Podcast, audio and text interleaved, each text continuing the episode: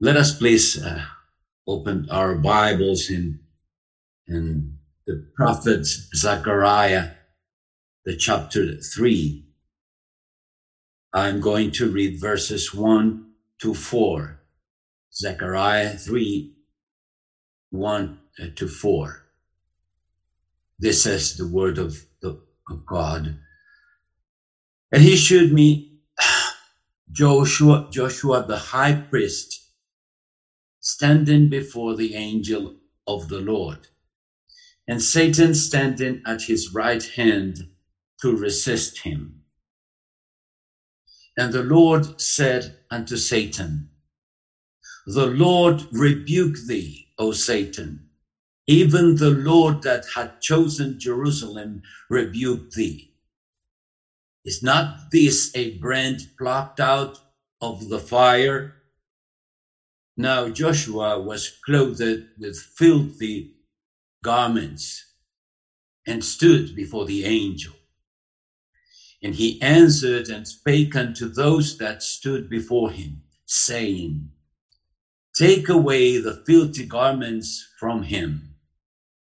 And unto him he said, Behold, I have caused thine iniquity to pass from thee and I will clothe thee, with change of raiment. We need, brothers and sisters, to understand properly and to remember always the precious doctrine of justification.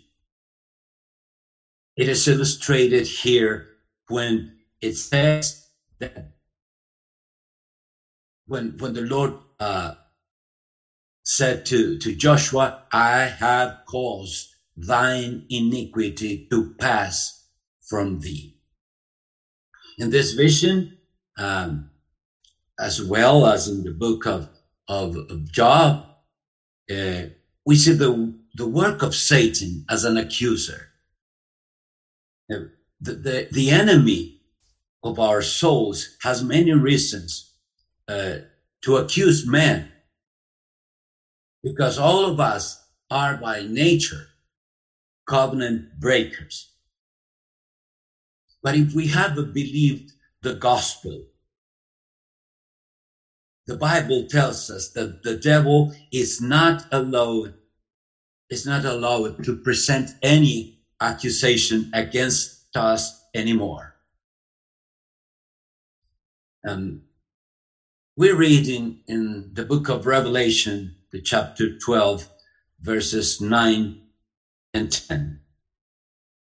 And the great dra- dragon was cast out, that old, old serpent called the devil and Satan, which deceiveth the whole, the whole world.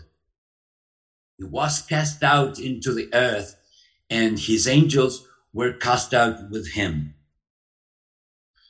And I heard a loud voice saying in heaven, Now is come salvation and strength and the kingdom of our God and the power of his Christ. For, for the accuser of our brethren is cast out, is cast down, which accuses them before our God day and night. Um, as we saw in the in that vision in Zechariah, the filthy garments have been replaced by proper garments to stay um, in the presence of God. And according to what, what we what I have just read in Revelation, uh, we will not uh, experience I mean, we, we should not fear of accusations from Satan. Mm. And, and we can remember a parable in, in Matthew 22, a very, very sad situation, the experience of someone who, in, in Matthew 22, is written that parable, uh, someone appears that was in, in, in a wedding and but he was not dressed properly and he was asked, how are you here without, without having a wedding garment? But we, if we have believed in Jesus Christ, we don't have to feel that situation. We will have the proper gar- garment for the wedding of the Lamb. On that last day, we will be properly dressed. And we think, and we need to remember that that is true even now. The, the devil um, is not allowed anymore to uh, to accuse and to set accusations uh, against the children of God. It's like he's he has no no room anymore in the in the courtroom of heaven.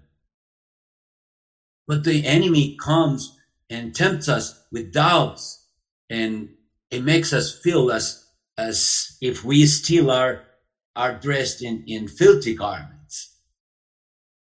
As I've said, the devil accusations are not allowed anymore against believers in the courtroom of heaven and and that is uh, it is the same thing that Paul uh, writes in his letter to the church of Rome, Romans 8 and, and verse 33 who shall lay anything to charge of God's elect? It is God that justifies this should be the foundation of our confidence before God trust in what in what he did and not in what we do. However, there is a problem. Thou Satan is not allowed to accuse us in the courtroom of heaven. He many times goes to, let us say, any other earthly courtrooms to make accusations. And one of them is our own mind. Uh, that is a certain possibility. He will make us feel guilty. And in that condition, we cannot pray properly. That is why the apostle Paul spoke about having a clear and clean conscience before God and man. We, every day of our lives, we should acknowledge what we are. We, we need to, to confess our sins. But I mean, in anytime we, we, we fall, we should go immediately, not to, not wait to go immediately and confess Christ as our Redeemer and Savior again.